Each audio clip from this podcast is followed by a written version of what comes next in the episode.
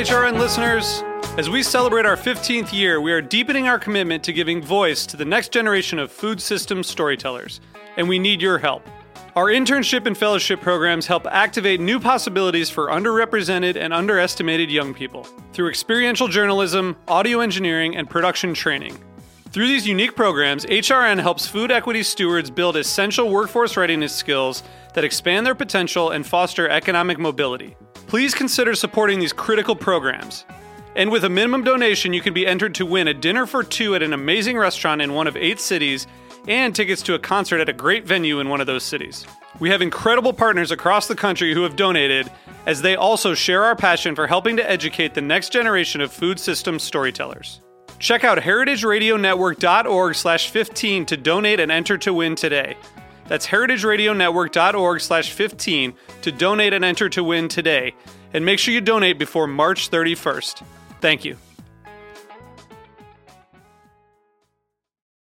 This episode is brought to you by Roberta's, home of Heritage Radio Network for 10 years. Learn more about Roberta's at robertaspizza.com.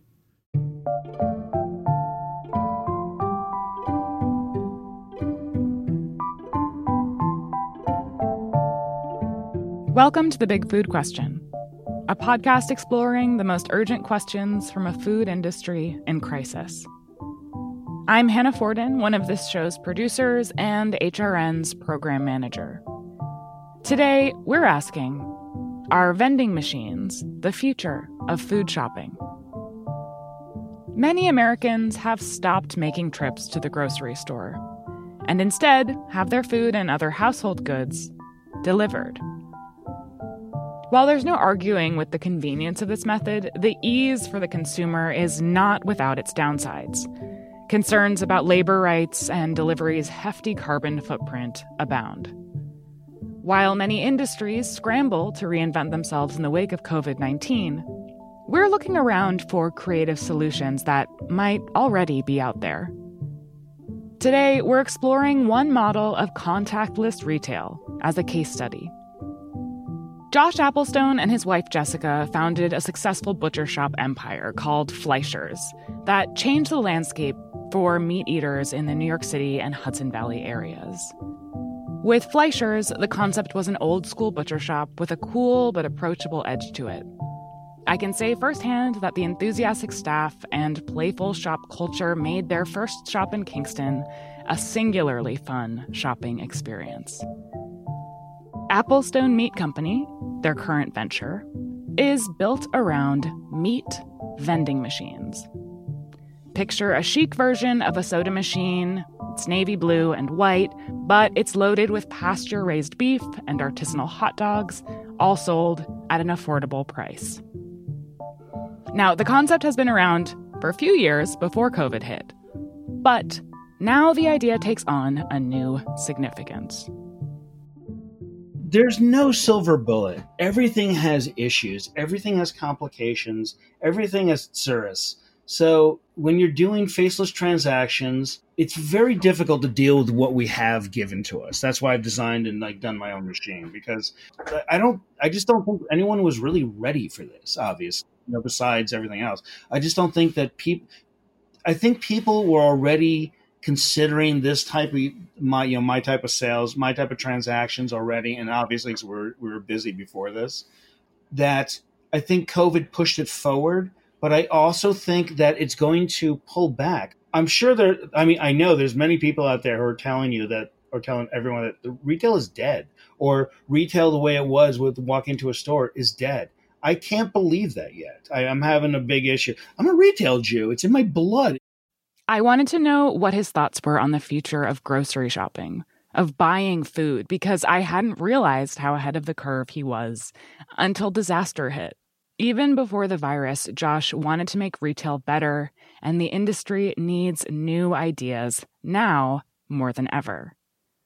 It turns out that COVID caught him in the middle of launching a brand new model for his machines.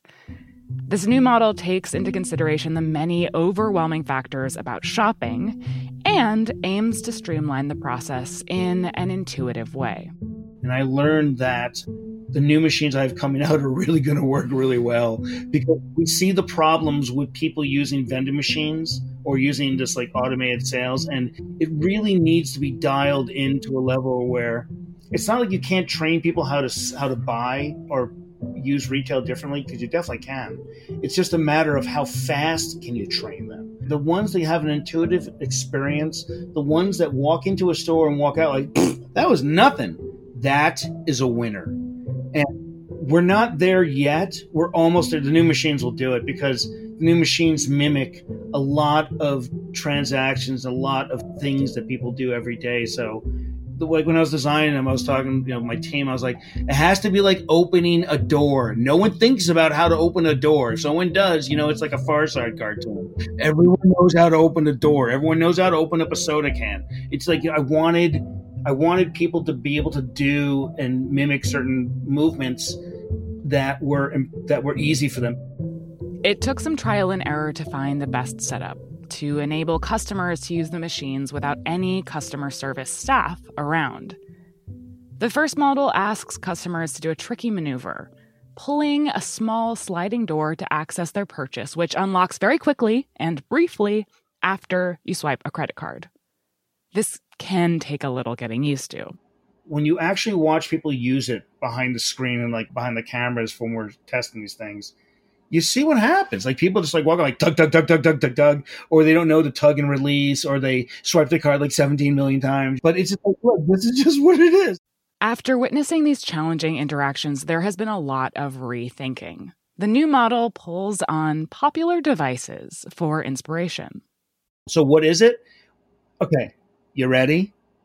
It's like a big iPad you know what I mean? You can, because that's what everyone knows. Everyone knows iPads. Everyone knows how to scroll through something. Everyone knows how to poke. You know, it's like we get annoyed when something takes more than three or four seconds to process. It's hilarious. Like the like I'm 50. I remember when calculator watches were a big deal. So what I did was that I took I mean, I basically it, it, has it can hold like up to three or four hundred items instead of a hundred. It's a giant iPad that the whole experience is on that.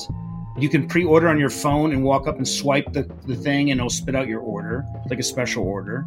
It is made to be really easy to deal with for programming it and stuff like that. All you got to do, it's like like the back of the house stuff is really phenomenal for an, a very low trained employee. It's just a matter of uh, scanning a barcode on the piece of meat and then putting it in the put it in the in a slot. That's it.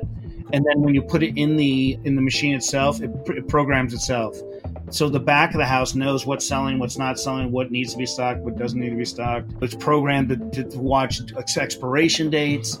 It's it's an intuitive uh, store in a box that it's real. I mean, to me, it's been three years of my life and multiple millions of dollars.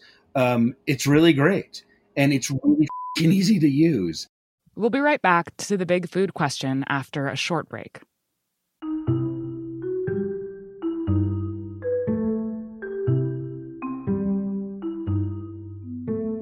This episode is brought to you by Roberta's, home of Heritage Radio Network for 10 years.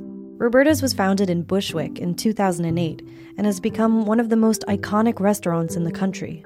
HRN made its home inside of Roberta's in 2009, and together they have become part of the DIY fabric of the neighborhood. Roberta's, the pizza restaurant, is open for lunch and dinner seven days a week and serves much more than just the famous wood fired pizzas. Their team dreams up new salads, pastas, and sandwiches on the regular. Roberta's Tiki Bar is alive and well in the back garden, serving up frozen drinks in the summer and hot toddies in the winter. Stop by the bakery and takeout spot next door for fresh breads, sticky buns, and pizzas to go. And of course, there's the two Michelin starred Blanca tucked away in the garden for truly daring diners. But Roberta's also extends beyond Bushwick, with multiple locations in New York City and now in Los Angeles. You can also find their frozen pies in grocery stores around the country. The spirit of Roberta's, like Heritage Radio Network, is everywhere. Here's to many more years of pizza powered radio. Learn more about Roberta's at robertaspizza.com.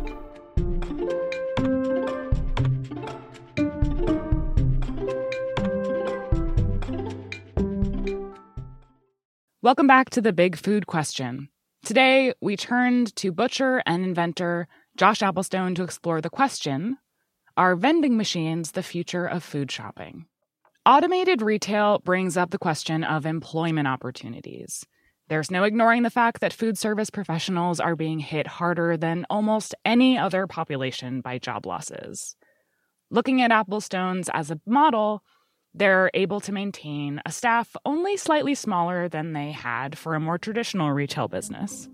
So, what we have now is not much different than what we had before. We have it's like two to three people basically per store we need every time we open a store not including a security guard if we need a security guard for over because it's 24 7 and those people that's not including someone for we have a full-time person answering phones like a switchboard so we, we have originally we always thought that we would have less employees about it and what we have is that we might have we have i think we have a little less maybe 20% less 30% less overall because again we do our own processing. It's interesting to see the store and say wow a store in manhattan only needs three people. So yes we definitely need less people to run a store like that than we would normally. But the back of the house and the production and everything that we're doing we have a tremendous and we're still learning about what works and what doesn't we know this for a fact that we need more stores open to really support our employees more.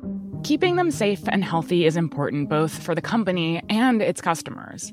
The team at Applestones has joined together to buy groceries in bulk from the wholesale supplier, Baldor.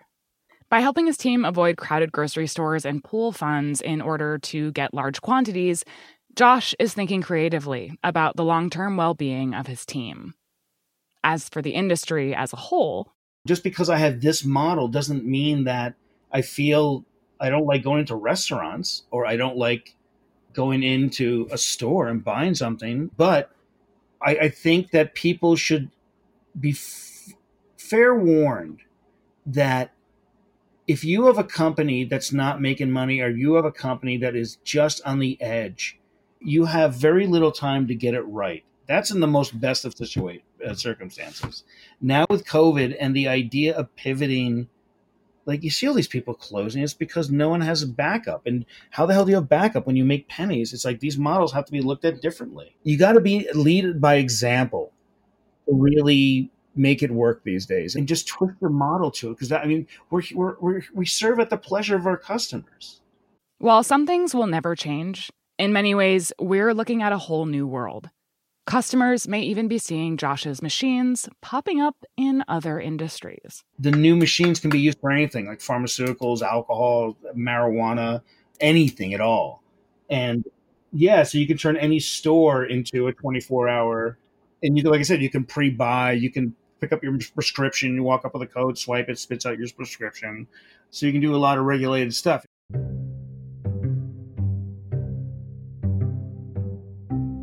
Thanks for listening to The Big Food Question. Stick around to hear what makes our show possible. You can learn more about Applestone Meat Company on their website. Their machines can be found at locations in Stone Ridge and Hudson, New York, with more coming to Scarsdale and Manhattan later this year. Don't forget to subscribe to The Big Food Question wherever you get your podcasts. Check back often as we address critical questions for eaters, operators, and workers across food topics and business sectors. If you have questions you'd like the show to answer, email us at question at heritageradionetwork.org. Special thanks this episode to Josh Applestone. The Big Food Question is produced by Katie Mosen-Wadler, Kat Johnson, Dylan Hoyer, Matt Patterson, Luke Griffin, and Jenny Dorsey. This episode's executive producer was me, Hannah Fordin. Our audio engineer is Kevin Chang Barnum. Our theme song was composed by Breakmaster Cylinder. The Big Food Question is powered by Simplecast. The content of this series was provided for general information only and should not be considered professional advice. You should obtain professional or specialist advice before taking or refraining from any action on the basis of this content. This project is funded in part by a Humanities New York CARES grant with support from the National Endowment for the Humanities and the Federal CARES Act. This program is also supported in part by public funds from the New York City Department of Cultural Affairs in partnership with City Council. The Big Food Question is a production of Heritage Radio Network, the world's pioneer food radio station. Learn more at heritageradionetwork.org and follow us at heritage underscore radio.